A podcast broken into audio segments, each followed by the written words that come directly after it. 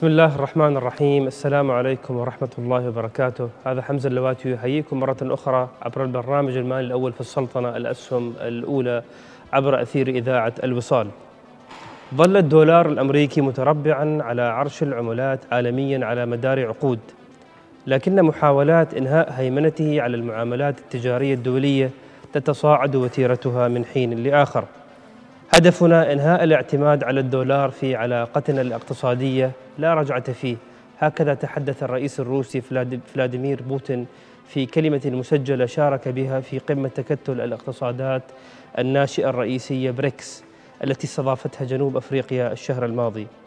لكن سقف طموحات الرئيس البرازيلي لولا دا سيلفا بدأ أعلى إذ حث قادة التكتل على إنشاء عملة مشتركة تستخدم في التبادل التجاري فيما بينها فيما بينها. ولا يمكن إغفال أهمية اقتصادات بريكس وأعضاء التكتل حاليا الصين وروسيا والهند والبرازيل وجنوب أفريقيا يمثلون أكثر من 40% من سكان العالم ونحو 25% من إجمالي الناتج المحلي العالمي. كما وجهت الدعوة لست دول أخرى للانضمام إليه ومن بينهم حلفاء للولايات المتحدة الأمريكية مثل السعودية والإمارات. ولكن الإطاحة بملك العملات على مدار التاريخ الحديث الذي يحوز نصيب الأسد في الاحتياطي النقدي العالمي منذ الحرب العالمية الثانية يحتاج إلى إجراءات واسعة كي يصبح واقعا ملموسا. وإلا بقي مجرد أمنيات تراود أفكار أصحابها. مع أن حصة الدولار من احتياطي النقد الأجنبي لدى المصارف المركزية حول العالم تراجعت إذ أفادت تقارير دولية بأنه سجل نسبة 58% خلال الربع الأخير من العام الماضي ليبلغ أدنى معدل له على مدار عقدين. يتوقع خبراء بالرغم من ذلك أن يظل الدولار اللاعب الرئيسي بين عملات الاحتياط النقدي عالميا خلال العقد المقبل. هذا سيكون عنوان حلقتنا دور الدولار الأمريكي في الاقتصاد العالمي. وللحديث بشكل عميق وبشكل مفصل عن هذا الموضوع كان لابد لي أن أستضيف شخصية اقتصادية مرموقة لعبت دورا هاما على الساحة المحلية والإقليمية في إثراء الناس وتثقيفهم. وهو الدكتور حاتم الشنفري عضو مجلس إدارة بورصة مسقط عضو هيئة التدريس بجامعة السلطان قابوس. وإذا كنتم قد درستم بجامعة السلطان قابوس تخصص الاقتصاد فلا بد أن الدكتور حاتم الشنفري مر عليكم أو حضرتم إحدى محاضرته. يتمتع الدكتور حاتم بطريقة وأسلوب مميز مبسط لإيصال الفكرة للمستمعين وللناس وللرائدين في معرفة المعلومات آه، الاقتصادية. مرحبا بك دكتور حاتم. شكرا جزيلا على الاستضافة وسعيد جدا بوجودي معكم. كما يقولون آه، يعني ختامها مسك وهذه الحلقة نحن نتوج بها سلسلة الأسهم الأولى. وبالحقيقة آه، ختامها مسك في وجودك معنا وإثراءك المعرفي إن شاء الله في هذه الحلقة. جزاكم الله خير آه، في البداية دكتور دعني أشرح لك الحلقة ستقسم إلى ثلاث محاور. المحور الأول بيكون عن الدولار الأمريكي وهيمنته على الاقتصاد العالمي. المحور الثاني عن السياسة المالية والسياسة النقدية. والمحور الثالث عن دور العملات الرقمية في النظام المالي الجديد. نبدأ معك في المحور الأول وهو ما هي قوة ما هي عوامل قوة الدولار الأمريكي اللي هو طبعا أصبح العملة الرسمية للعالم منذ انتهاء الحرب العالمية الثانية. بسم الله الرحمن الرحيم والصلاة والسلام على سيدنا محمد وعلى آله وصحبه أجمعين. آه، بداية آه، نقول أن العملة تعكس الوضع الاقتصادي للدولة بشكل كبير. آه، قوة الدولار هي نابعة من قوتين رئيسيات القوة الاقتصادية لأمريكا ما بعد الحرب العالمية الثانية ثم القوة العسكرية التي كسبتها أمريكا من خلال الحرب أو ما بعد الحرب. فكلا القوتين تكمل بعضهم وخلق أنظمة آه، تدعم هيمنة الدولار وقوته. آه، كانت من الأشياء الرئيسية اللي تم بناها في مراحل متقدمة جدا. فهو مش فقط القوة الاقتصاد الأمريكي آه، وإنما قدرته العسكرية اللي مكملة لهذه القوة الاقتصادية. والجانب الآخر خلق أنظمة عالمية معقدة وصعبة أنه الواحد يقدر يحاكيها. آه، مكنت الدولار من بقائه على آه، قمة العملات بالنسبة للتداولات في التجارة الدولية. جميل. دكتور لو نرجع للتاريخ الدولار كان مرتبط بالذهب. وفي العام 1971 الرئيس الأمريكي ريتشارد نيكسون هو الذي ألغى ارتباط الدولار بالذهب. ممكن تشرح لنا عن يعني هذه الفكرة؟ كيف كان مرتبط سابقا في الذهب وأيضا بعدها عوم على ما هي معايير القوة التي يعوم عليها؟ إيه. ارتباط بالذهب يعطي طمأنينة للمتعاملين بالدولار بأن العملة هذه ليست عملة ورقية وإنما مدعومة بسلعة استراتيجية تاريخية اللي هي الذهب.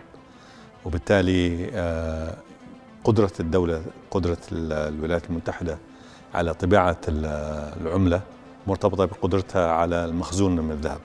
فما كان بالإمكان في هذاك الوقت أن أمريكا تطبع أكثر من ما هو متاح ومغطى من الذهب.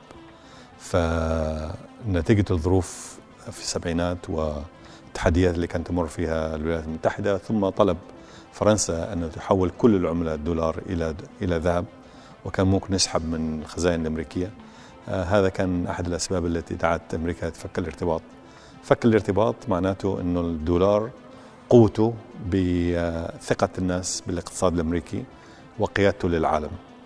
ولم يكن مغطى ولا, ولا هو مغطى حاليا. فالآن أعطى المجال لأمريكا أنها تطبع أكبر حجم ممكن من العملات اللي تخدم مصلحتها الخاصة وتقدر أنها من خلالها تحافظ على قوتها العسكرية والاقتصادية. وبالتالي فك الارتباط هذا الآن هو معتمد على عامل الثقة وليس معتمد على عامل آه، رئيسي مثل الذهب اللي يدعم قوة العملة.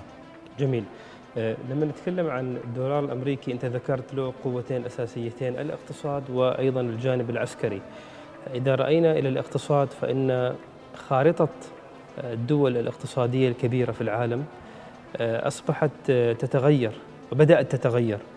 فنجد على أن الصين الآن أصبحت ثاني أكبر اقتصاد عالمي بعد الولايات المتحدة الأمريكية وكذلك لديها طموح بأن تتصدر العالم. ولديها أيضا طموح أنها تتسيد العالم طموح سيادي. وهذا واضح من خلال تحركاتهم في مختلف القارات في العالم مبادرة طريق الحرير الصيني وغيرها من المبادرات. هل تتوقع يعني هذا التزحزح لدور الولايات المتحدة الأمريكية الاقتصادي أنه يؤثر على قوة الدولار خلال فلنفرض العشر سنوات أو العشرين سنة القادمة؟ ولا شك في دورة الحضارية للأمم على مر العصور. ما في دولة تزعمت العالم لفترة طويلة أبدية. فهي دورة مثل ما هي الدورات الاقتصادية وإن كانت بالفترات أطول. فنرى أنه الاتحاد السوفيتي بعظمته العسكرية لم يدم من فترة طويلة. أه، وكل دولة متربعة على عرش العالم فيما يتعلق بالوضع الاقتصادي أو الوضع السياسي أو الوضع العسكري. هي لا شك أنها فترة زمنية معينة ولو نظرنا إلى الحقبة التاريخية نرى أنها مجرد فترات بسيطة جدا جدا ورغم أن إحنا عايشين هالفترة وحاسين آه، فيها. إلى أنه من الطبيعي والبديهي أنه الأمم آه، تكبر وتقوى وتصل إلى مرحلة آه، تتراجع بعدها. فهذا شيء موثق وبأنه آه، المؤشرات واضحة جدا لوين تتجه أنه أمريكا مع الوقت قد لا تكون هي آه، من تسود العالم اقتصاديا وعسكريا ولكن في الوضع الراهن لا زالت هي القوة المتفردة القوة الاقتصادية والقوة العسكرية اللي لا لها ليس لها منازع في الوقت الحاضر. فلو رجعنا نبذة تاريخية أكثر من 500 سنة مضت الدول اللي كانت تسيد العالم هي الصين والهند. فيما يتعلق بحجمها الاقتصادي مقارنة بحجم الدول العالم. في نهاية بنهاية القرن العشرين أو بداية القرن العشرين كانت بريطانيا وفرنسا هي القوى العظمى في هذاك الوقت. بعد الحرب العالمية الثانية كانت آه، أمريكا. الدورة الآن تتجه نحو الصين والهند. آه، هل هذا يأخذ عشر سنوات وعشرين سنة؟ آه، في عوامل كثيرة مختلفة تأثر على هذا الحراك. ولكن مؤشراته تدل على أنه آه، حاصل تغير آه، واضح اتجاهه ومع ذلك لا تزال مثل ما قلنا في المراحل هذه البدائل لأمريكا ولقوه الدولار محدودة لا تزال أو كبدائل للدولار. هي مرحلة هل هي خمس سنوات عشر سنوات عشرين سنة؟ آه، مش من السهل الواحد آه، يكون آه، دقيق فيها لكنها واضح إنها دورة في اتجاه واضح. جميل، لما تكلمت عن الصين والهند آه، في الفترة الأخيرة نجد آه، سباق محموم آه، إعلاميا منصات الإعلام المالي حول العالم. من من ناحية الإعلام المالي الغربي يعمل على جذب الاستثمارات نحو الهند باعتبارها حليف يعني للولايات المتحدة والغرب. ونجد أنه كثير كبريات المصانع الغربية والأمريكية بدأت تفكر وبعضها نقلت بعض مصانعها إلى الهند. ومن ناحية أخرى أيضا آه، يعني ترسم صورة جدا سوداوية عن الصين مع أن الصين متقدمة بشكل كبير عن الهند في مجال التقنية البنية التحتية الرفاه الاجتماعي. فعندما نتكلم عن ثاني أكبر اقتصاد في العالم اللي هو الصين وثالث أكبر اقتصادي هو الهند نجد أنه سياسيا هنالك اتجاهين مغايرين. اتجاه أقرب للشرق اللي هو الصين واتجاه آخر آه، قريب جدا من الغرب اللي هو الهند. فكيف تجد هذا الاختلاف؟ وهذه الفرقة بين يعني لاعبين كبيرين في آسيا يساعد أو يؤثر على قوة أو ضعف الدولار. إيه. آه هما من جانب الدولار آه، قد لا يكون بالقوة. المعهودة سابقا على الحقبة الزمنية الماضية ولكن البداية غير موجودة. فهذا يعني الضعيف إذا كان قلنا أن الدولار ضعف آه، لكن في المقابل ما في خيارات أخرى. الصين والهند دول كبيرة ولكن عملتها لا تزال عملة محلية وليست عملة عالمية. آه، هل الخيار ممكن يكون خيار آه، تكنولوجي من خلال العملات الرقمية بتكلم فيها لاحقا. لكن واضح أنه هذه الدول غير منفتحة لدرجة أنه عملتها قد تكون عملة قادرة تأثر وكبديل. حتى الحين معظم البنوك المركزية عندما تحفظ مخزونها أو ما تحفظ الاحتياطياتها من العملة. ما تحفظها في هذه الدول لأنها هي عملة محددة وعملة محلية. نفس الشيء بالنسبة لروسيا. أوروبا كبديل آخر. أوروبا نفسها بتعاني من مشاكل اقتصادية أكبر بكثير من ما تعاني منه أمريكا. فبالتالي اليورو مش خيار فيبقى هو الخيار الوحيد المتاح اللي ممكن آه، تعتمد عليه التجارة العالمية والتبادل المالي بين الدول. هو عبارة عن الدولار لا يزال بهذا الوضع المهيمن. فالدول هذه مثل الهند والصين هي قد لا تكون جاهزة الآن أنها تقود العالم آه، خاصة فيما يتعلق بالعملة كخيار للتبادل التجاري لأنه هذا بحاجة لبنية أساسية كبيرة وهذه الدول غير قابلة الآن. هل التكنولوجيا تكون خيار أسرع؟ ممكن لكن حتى الحين ما في شيء ظهر على السطح في الجانب. آه، دائما الدول مثل أمريكا وأوروبا لما اتجهت للصين كمصنع للعالم كانت بقصد على التأثير السياسي والاقتصادي حتى العسكري عليه. وكانت هذه الدول تطمح إنه يكون آه، توجهها للاستثمار في الصين في وقته. عامل مهم لخلق نموذج في الصين يحاكي النموذج الأوروبي والنموذج الغربي. هذا ما ما ما نفع.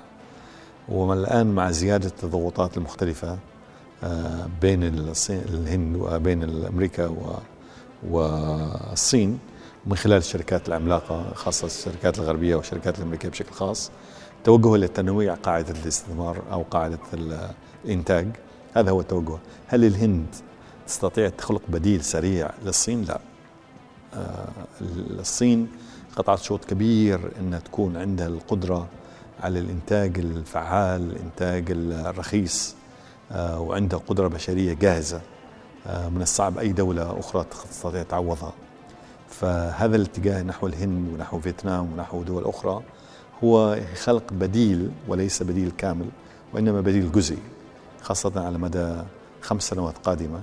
ما ممكن إنه آه، الهند تكون بديل للصين.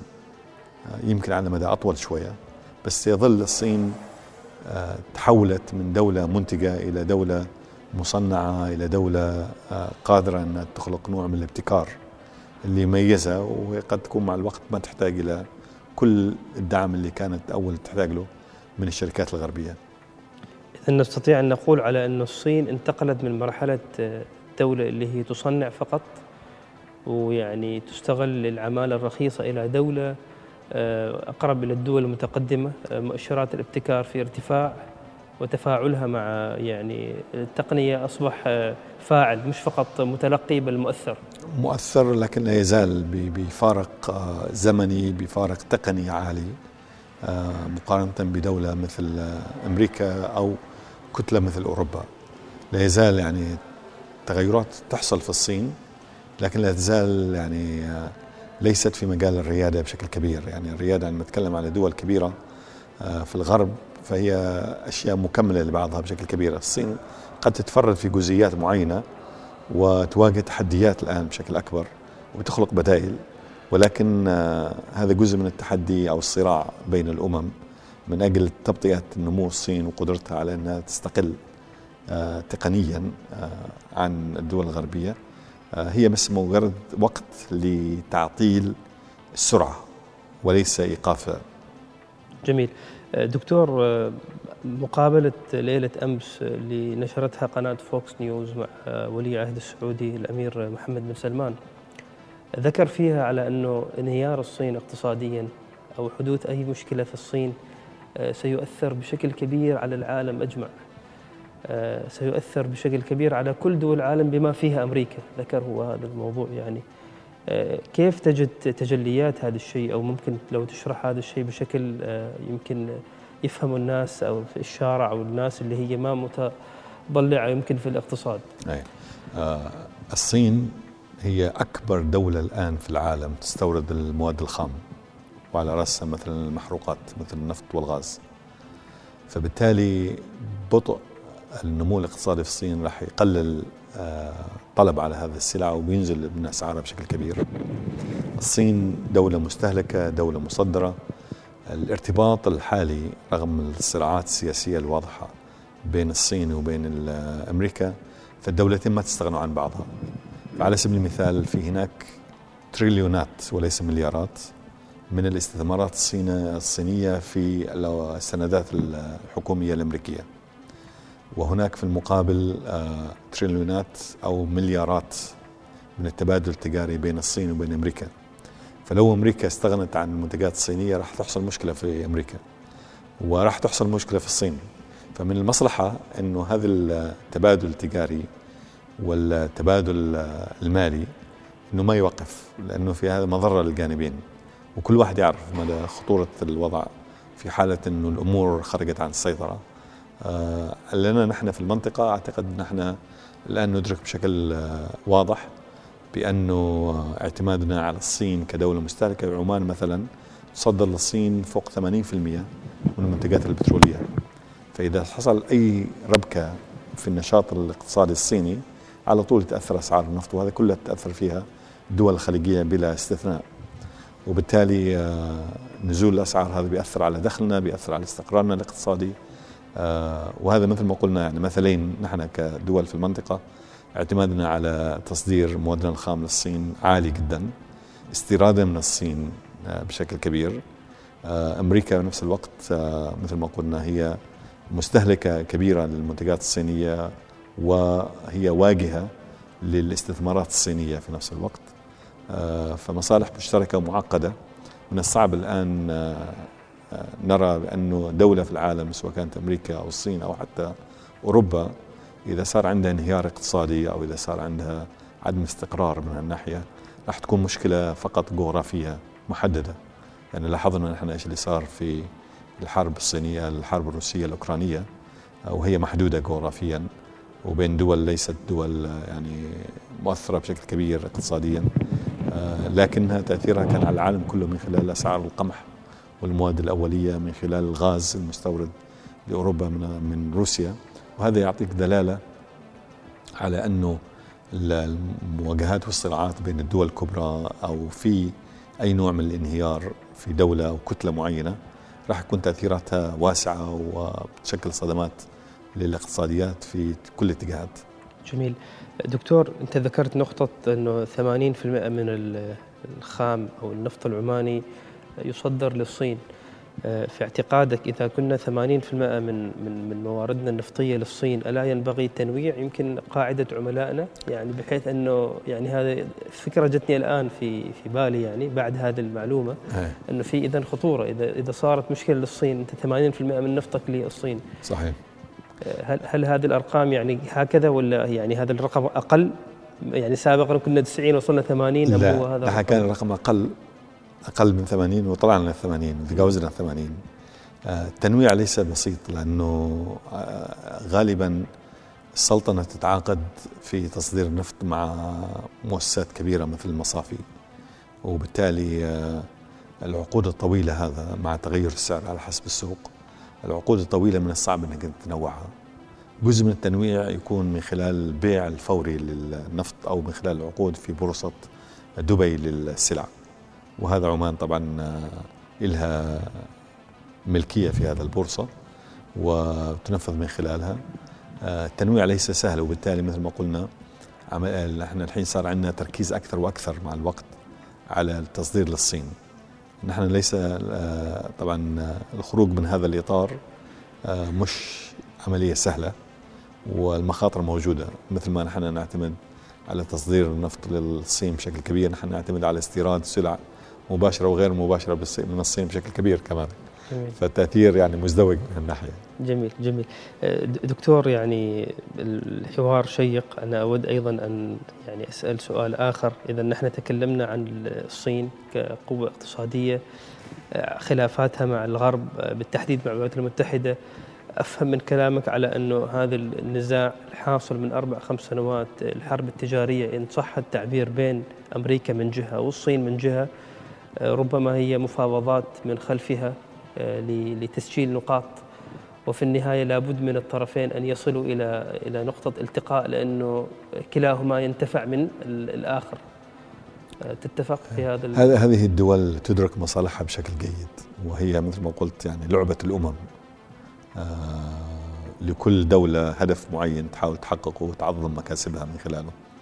هذه الدول القنوات اللي التواصل معها مفتوحة على كل الأصعدة لأن تعرف مصالحها مشتركة وممكن أنت تناور في حيز معين لكن ما تتجاوز هذا الحد لأنه التأثير راح يكون تأثير خطير على الجانبين مش على جانب واحد. وبالتالي آه، بتحاول قدر المستطاع أنها تفرض هيمنتها إذا أمكن وإذا ما أمكن ان تقلل تقلل خسائرها. جميل جميل. آه العملات اللي يعني دائما الناس تسأل في حال على إنه الدولار الأمريكي بعد 20 30 سنة لم يكن العملة اللي مثل ما هي الآن ما هي العملات اللي قد تعد ملاذا امنا؟ يعني هل عندنا الآن في في النظام المالي العالمي عملات ممكن إنها تحافظ على قوتها نظرا لعلاقاتها المحايدة مع أكثر من جهة مؤثرة؟ في آه، بشكل خاص العملة السويسرية الفرنك السويسري لكن آه، العملة حجمها وتأثيرها مرتبط بالاقتصاد. آه، سويسرا لا تزال دولة صغيرة وما عندها القدرة أن تكون عملتها عملة دولية للتداول فيما يتعلق بالسلع وفيما يتعلق بحركه رؤوس الأموال عالميا. البقية البدايل البديل اللي ممكن للدولار هو اليورو لكن اليورو مر بتجارب كثيرة صعبة والأفق ضيق بالنسبة لقدرة هذا الكتلة الاقتصادية على أنها تقدم نفسها كبديل أو كخيار. الجانب الآخر دولة مثل بريطانيا عملتها بتتراجع ووضعها الاقتصادي طبعا متأثر كثير خاصة بعد الخروج من التكتل الأوروبي. فما في خيار آخر يعني ننظر إلى الصين ما هي خيار؟ ماذا عن سنغافورة؟ كونها بعد أيضا دولة صغيرة صغيرة يعني سويسرا يمكن وضعها أفضل آه، نسبيا من سويسرا من آه، سنغافورة لكنه سويسرا يمكن أصغر بعد من من وهذه الدول ما ممكن تخلق بدائل. آه، وبالتالي الدول اللي اللي ممكن تخلق بديلة هي الدول اللي عندها الاقتصاد وحجم الاقتصاد والكتل الحرجة من السكان هي طبعا الصين والهند. لكن هذه الدول يعني الصين تسعى بشكل أكثر آه، اقداما على خلق البديل. لكنه ما في شيء في الأفق. الآن يدل على انه الصين ممكن تأخذ هذا الإطار أو هي قادرة أن تدير نظام مبني على عملتها كعملة أساسية. مع الوقت لا شك راح تكون في بدائل آه، بشكل أوضح. لكن في الوقت الحاضر في المرحلة الانتقالية آه، لا تزال يعني الخيارات محدودة للغاية وبالتالي ضعف الدولار آه، يعني يعطي انطباع أنه وكأنه هي العملة الوحيدة وفعلا هي العملة الوحيدة لأنه ما عندي خيار. جميل. اللي اخرين الخيارات الاخرى أضعف من الدولار وبالتالي أنت بتستغل آه، وضع الدولار بمكانته وسهولة التبادل معه والبنية التحتية اللي تم ترسيخها مع مرور الوقت.